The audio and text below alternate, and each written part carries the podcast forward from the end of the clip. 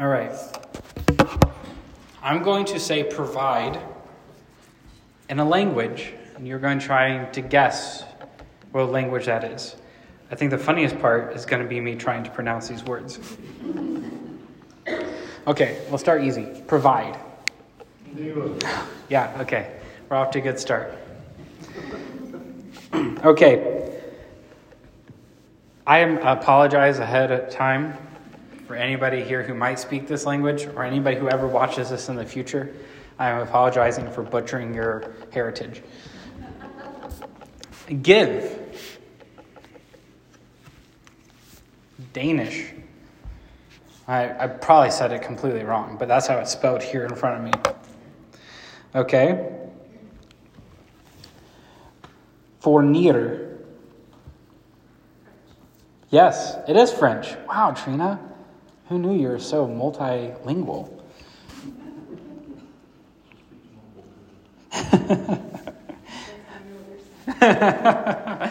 I wish you guys could hear everything they talked about during messages. It would make everything more inter- entertaining.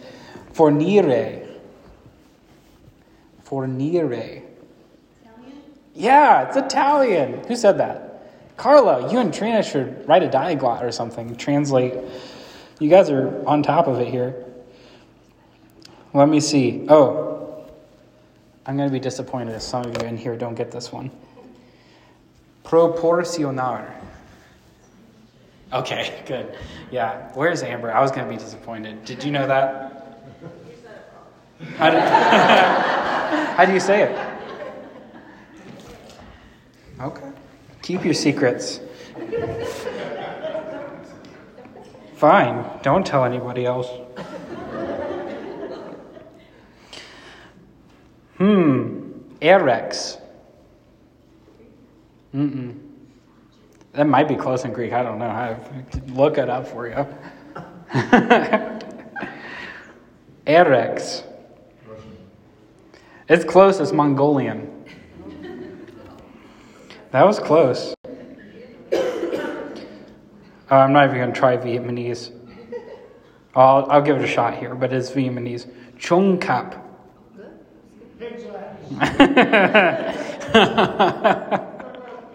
How would you say provide in Pig Latin?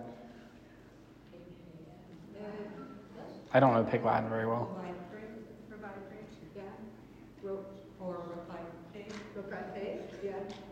Man, I wish everybody had a microphone right now. This would be funny. Okay, let me see here. Hmm. It's intimidating.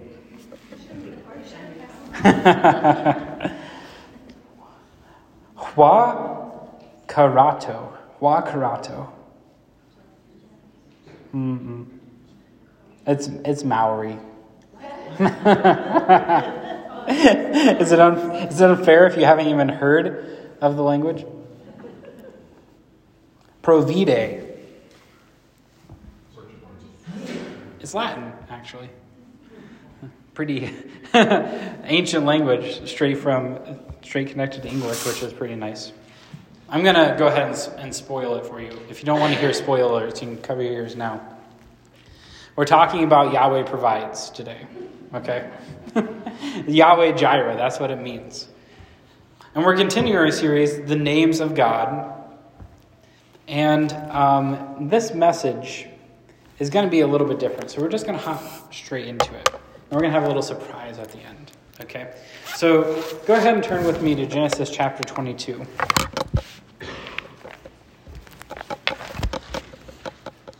We've probably heard stories of how God has provided for others, and we may have had that experience ourselves of God has provided for us. And so I think experientially we know that God provides, and this name Yahweh Jireh means God provides, but kind of. And we'll get to that in a second a little bit more.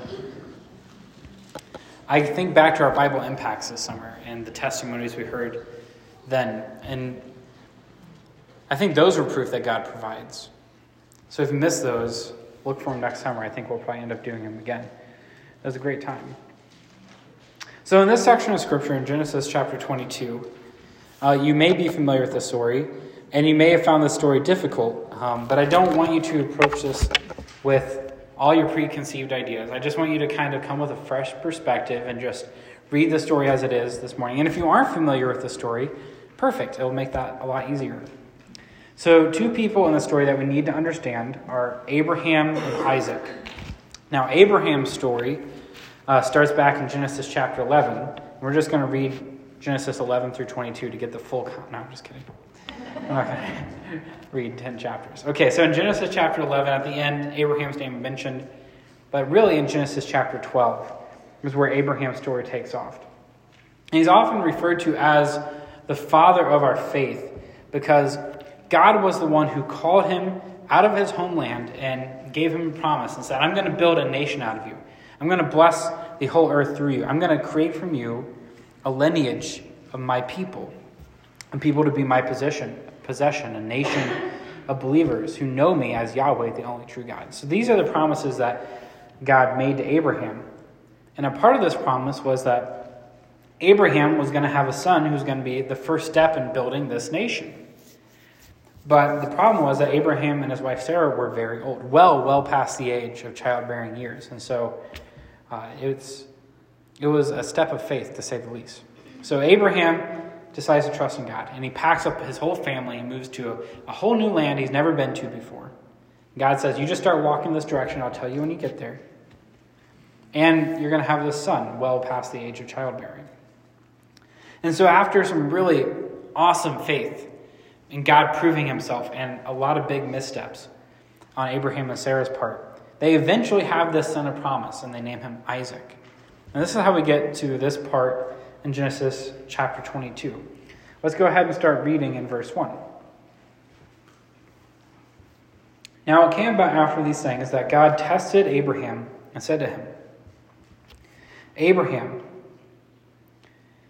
and Abraham, and he said, Here I am. And he said, Take your son, your only son, whom you love, Isaac, and go to the land of Moriah and offer him there as a burnt offering on one of the mountains which I will tell you. So God wants to see how much faith Abraham has in him. So he asks Abraham to offer his son as a sacrifice. Now, at first, this seems a little strange, right? And it may boggle your mind. But take, take it from Abraham's perspective. So God has gotten him this far, right? He had a kid way past when he should have had a kid. He's performed a lot of other miracles in his life. And Isaac is standing proof that God is faithful to his promises. And he said, Through Isaac, you are going to have children. A nation is going to come through this son. And so Abraham says, God said that this boy is going to have kids and create a new people. And so if he's asking me to do this, he's going to take care of it somehow. Right? So, uh, Abraham agrees to this. And Abraham wakes up early in the morning and he starts getting ready. So he chops some wood and he packs up the donkeys and he uh, gets his uh, servants together and he says, What's going on this journey? Which is three days, by the way. It's not like just like, just walk over the hill and go over there. It's, it's a long journey. And just kind of an interesting fact here uh, this chapter has a lot of firsts in it in the Bible. So this is the first time the name Yahweh Jireh is going to be used, as we'll see here in a little bit. This is also the first time the word love is used in Scripture when he says, Your only son, whom you love, Isaac. It's the first time love has ever shown up. And we'll see another first here in a minute. So he wakes up early, starts shopping what He's preparing for the journey. He packs up the donkey. He takes two young men to help him out. And they start walking, and it's a three day journey. And they reach the base of the mountain that God specified. And Abraham tells his helpers, You guys just stay here, and me and Isaac are going to go over there and worship. And we're both going to come back to you here. Now, that's an interesting thing because Isaac is supposed to be sacrificed. And I think it shows us two things. One, Abraham is intending on bringing Isaac back with him, even though he seems prepared to go and sacrifice him. The second thing is, this is the first time that worship is mentioned in Scripture as well, which is just kind of interesting. So, as they're walking up this mountain, they're carrying the wood. And, you know, I'm sure it's labored. Abraham's over 100 years old at this point, right? Not exactly sure how young or how old Isaac is. He's somewhere between the age of 7 and 30. That's kind of what we can deduce. Although the same word for young men, for the helpers who are helping, is the same word used for Isaac. So my guess is probably teenager, maybe early 20s, something like that. But he could be younger, but no, no older, older than 30. So they're walking up this mountain. And Isaac asks a good question. Look at verse 7. Isaac spoke to Abraham, his father, and said, My father. And Abraham said, Here I am, my son. And he said, Behold, the fire and the wood, but where is the lamb for the burnt offering? That's a good question. Abraham said, Yahweh Jireh. God will provide for himself the lamb for the burnt offering, my son. So the two of them walked together. Now imagine being Abraham that situation. The emotional strain that question would have caused. Right? Hey, Dad, where's the sacrifice? Whoa. Imagine the amount of resolve it would have taken to continue walking up that hill, that mountain, fully prepared to sacrifice your son. And I think this shows us the trust that Abraham had trust that God was going to provide a way through. He said, God's going to make a way through, He's going to provide a lamb. And this is also the first mention of the name Yahweh Jireh in Scripture. In the context of perhaps the most difficult situation any of us could imagine, certainly probably the most difficult situation Abraham has ever been in his life, he uses the name God will provide. God will provide comes out of Abraham's mouth. I don't know about you. I have been in less intense situations and thought that God was not faithful to handle what I was going through. You know, that's weakness on my part. No, no part of that blame is to go to God. But I think this really starts to make the story real when we put ourselves in Abraham's shoes. Are we walking up that mountain with our kid, willing to sacrifice him and say, oh, yeah, God's going to make a way out of this? I don't know. So they keep on walking. I'm sure very heavy steps, one after another, up this mountain. And they reach a place, and Abraham built an altar, and I assume Isaac helped him. Once again, Abraham's not a spring chicken. You got to move rocks. So he's like, Isaac, help me build this altar. They get the wood ready. And then Abraham binds up Isaac and he puts him on the wood. And so Abraham raises a, knife above his head and he's preparing to kill his son. And at this point, I think the situation shifts. So, up to this point, Abraham has showed faithfulness, right? He's split the wood, he's taken the long journey, he's walked to the mountain, he's built an altar, right? He is preparing for this moment. And all these steps of faith are evidence that Abraham trusts God, but they're all really easy to come back from, right? Sure, yeah, you maybe spent a few extra days and you wasted some time and you wasted some of your firewood and you took a long journey. But you know, like those aren't real sacrifices. Nothing that you couldn't come back from. Abraham was a wealthy guy, you know. But this this step right here, this one is permanent. You know, Abraham's never seen anybody be resurrected before. No one's ever come back from the dead, at least not that we have record of. So up to this point, he could have walked back without any consequence, really. But holding the knife above his son, that's when the situation gets real. So, as I'm sure Abraham is shaking and labored in his breathing, ready to kill his son, holding the knife, something stops him. Look at verse 11. But the angel of the Lord called to him from heaven and said, Abraham, Abraham. And I'm sure, I'm sure Abraham was like, Here, here I am. I'm here. I'm listening. And he said, Do not stretch out your hand against the lad and do nothing for him. For now I know that you fear God, since You have not withheld your son, your only son, from me. And I just imagine Abraham's body, you know, relaxing, just like everything when he just when he realizes that that God has intervened here. And I'm sure Isaac was relieved as well. I'm sure he felt really good about this part. Let's keep reading. Then Abraham, verse 13, then Abraham raised his eyes and he looked. So he looks up from the altar, and behold, there was a ram caught in the thicket by his horns. And Abraham went and took the ram and offered him up for a burnt offering in the place of his son. Now Abraham called the name of that place Yahweh Jireh. The Lord will provide. And it is said to this day, in the mount of the Lord it will be provided. Where God is, it will be taken care of. So, in the end, God does provide the sacrifice, just like Abraham trusted he would. And after this experience, Abraham names this place Yahweh Jireh after what happened there. Now, I want to spend some actual time looking into the word Jireh because just to say God provides doesn't actually do this name full justice. You see, when we think God provides, we probably think that it means God's providing for the immediate physical need in the moment when they arise, just as we kind of saw here, right?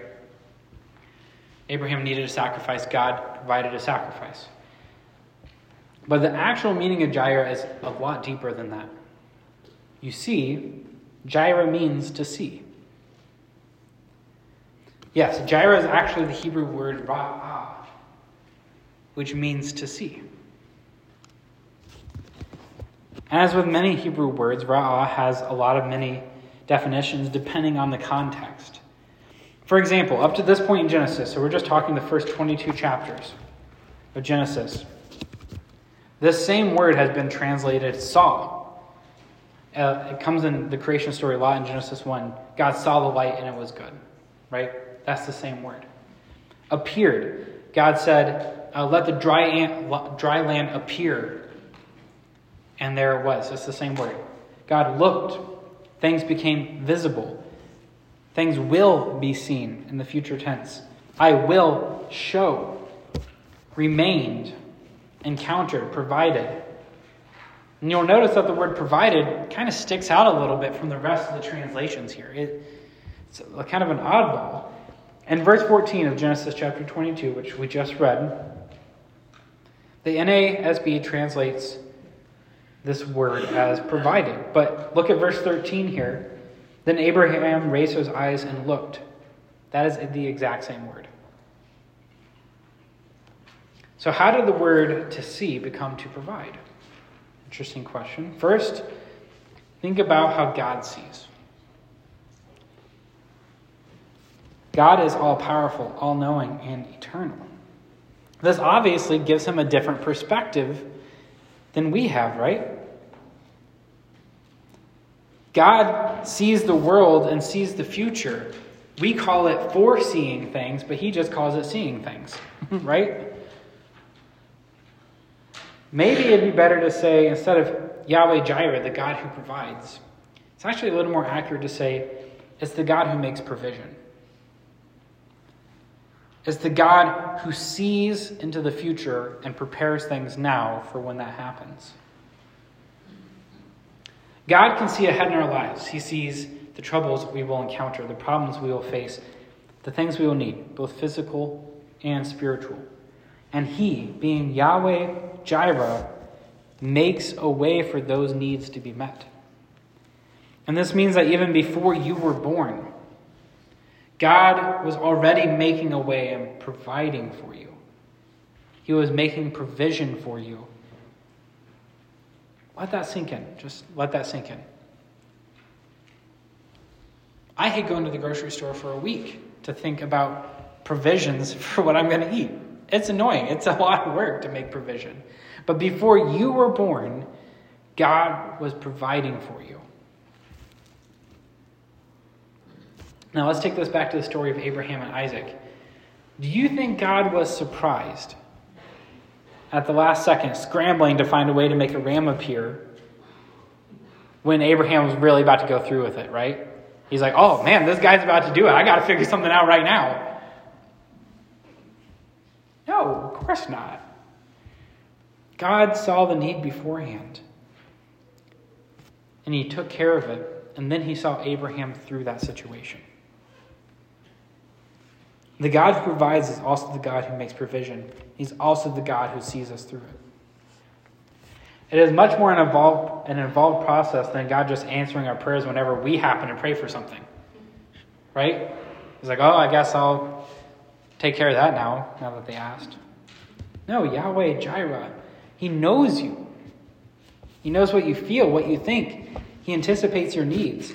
And He does the groundwork years ahead of time in some cases to take care of what you need. And the best way I can explain this, the best proof and evidence I have of this, is in the man of Jesus. So take into consideration this verse from 1 Peter chapter 1, verses 20 through 21. For he, meaning Jesus, was foreknown before the foundation of the world, but has appeared in these last times for the sake of you who through him are believers in God, who raised him from the dead and gave him glory, so that your faith and hope are in God. And there are many other verses that talk about how God, before you even put this whole world together, made a plan for us to be saved through Jesus. Isn't that incredible? And what's even more extraordinary than that is that God has put clues into his history into this book to prove that he's been working on this for a long time. Because he could have maybe just dropped Jesus into the first century and said, okay, this guy's here to do these kinds of things. But he said, no, this is my plan, and it has always been my plan. And he has laid clues for us for thousands and thousands of years before Jesus came here to prove to us that this is what he was doing. Look back to the story of Abraham and Isaac. God told them to travel to Mount Moriah, where he asked Abraham to sacrifice his one and only son as proof of love and trust in God. Guess where Moriah is? In Jesus' day, the region of Moriah was known as Jerusalem. And Jesus, God's one and only Son, who he loved, walked up the mountain to die as proof of God's love to us and as a way to redeem us as a sacrifice. While we were still sinners, Yahweh Jireh showed us his love by this that he sent us his son, his Messiah, to die.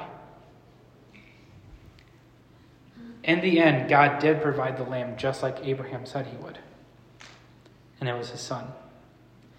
God saw our need. He made provision for us. He saw it through. And Yahweh Jireh, because of him, we can stand here today and say that we have a hope and a future. In fact, we can say he's provided everything for us because we wouldn't be here in the first place if it wasn't for him. So here's the part of summer where I'd usually put three bullet points up on the screen for you to, for to have application for you to take home. But there's only one thing I want you to know and truly believe this week God provides. That's it. God provides.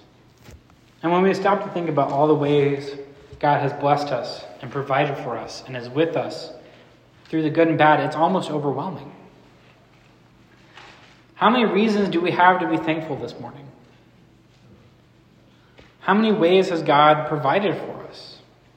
What amazing things has He done? What small details has He planned for? Well, you guys have already thought about some of those things. Over the last couple weeks, we asked you guys to share what you were thankful for over the last year. And Blessings put together a video for us, and we're going to watch that. But before we watch that, or while we're watching it, we're going to be collecting our uh, giving for Sacrifice Sunday. So if you guys are uh, helping, you can come up here and grab some baskets. So uh, Tanner, Joe, John, and Judd, are you going to help out too? That'd be great. You guys can go ahead, come here and grab some baskets. They're going to be walking and passing these baskets down the aisles. And Sacrifice Sunday is about giving above and beyond what we normally do. All right? It is an act of worship, giving back to God who has given us everything. As we learned this morning, God has made a tremendous sacrifice and provided for us. And this is just our gratitude and love and appreciation back. So let's watch this video.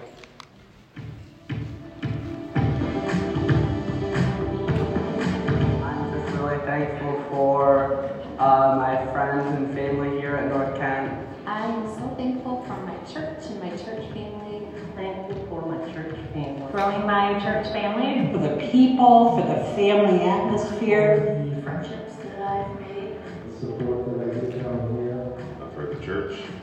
People that attend here. uh, welcoming family here at North Kent.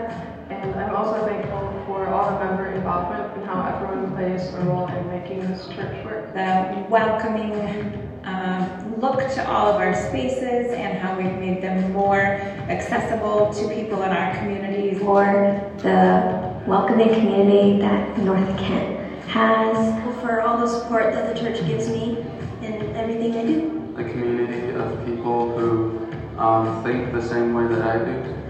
What I'm thankful for is the church, and that might sound cliche because, of course, we're in the church right now, but it's been almost 10 years since we've had a church home. What I like about this church is um, our last church took me a while to get used to, and this one I got used to right away.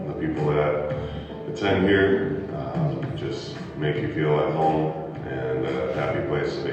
For the energy and creativity that it brings not only to our lives, but the lives of others. Meaningful conversations about biblical truths. we are closer. Like, I don't know, I just feel real, I love everything they've done in this church. They've made changes and I love it. The growth and sense of community that we've really seen in all of our people that come each week to celebrate and worship and fellowship. Being open and willing to accept anyone at any time, no matter what their situation is.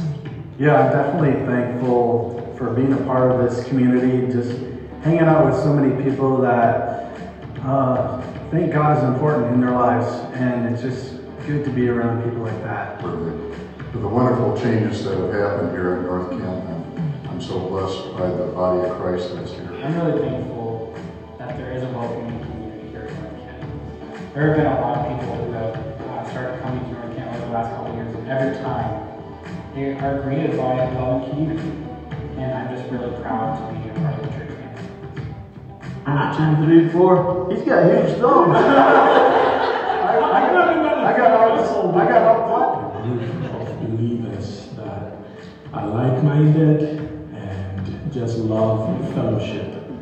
Um, getting to know people, I'm not that great with names, but it's been a pleasure getting to know people and uh, enjoy seeing them week after week. And I, I I miss them when they're not here, that's for sure.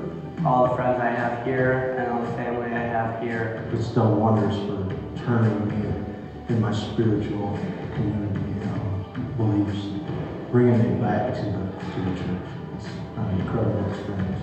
Thank you all. I'm thankful for getting to know people better and for friendships that uh, have developed over the years. Every time, every week, I'm, I'm more and more thankful for the people and the relationships that we're developing. Um, our pastor Josiah and Amber, they do so much for us. Thankful to my mom for all the work that she does for the church and I just realized how strong she is. I'm thankful for having a dog. I'm thankful that I have a nice house to live in and that Jesus came and saved us. I'm very thankful for our recent change to 5G technology in our house. I thank God for my health. I thank God for my family. I'm very thankful for my kids, and I'm very thankful for this church. I have health issues, and those are all under control, and thankful to God for that. And the other thing I'm thankful for is the Bible study we did, and we did the book, Winning the War in Your Mind. I'm thankful for our home group. I look forward to Thursday nights at 6.30 every night. I am very thankful for North Kent Bible Church, especially this last year with the Thursday night Bible studies. I found that it's brought people closer together, we get to know each other, and we get to enjoy each other's company more. Very thankful to be able to be here at North Kent and play piano, be part of the music program. The children, the older folks, the smiles. Seems like everybody's laughing about something. We're thankful for the youth retreat because we got to meet so many new kids from other churches. And because it was really fun, we got to meet Candy. I'm thankful this interview is over. And also, um, hot French. for sure. North Kent!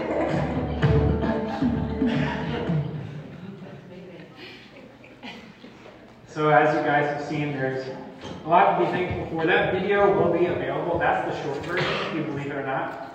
Uh, all together, you guys talked for like 25 minutes. So uh, we'll put that on our uh, Facebook members page. We'll put the long version on there too, so you guys can go back and watch it. Thank you guys so much for sharing. Let's close uh, with the song this morning.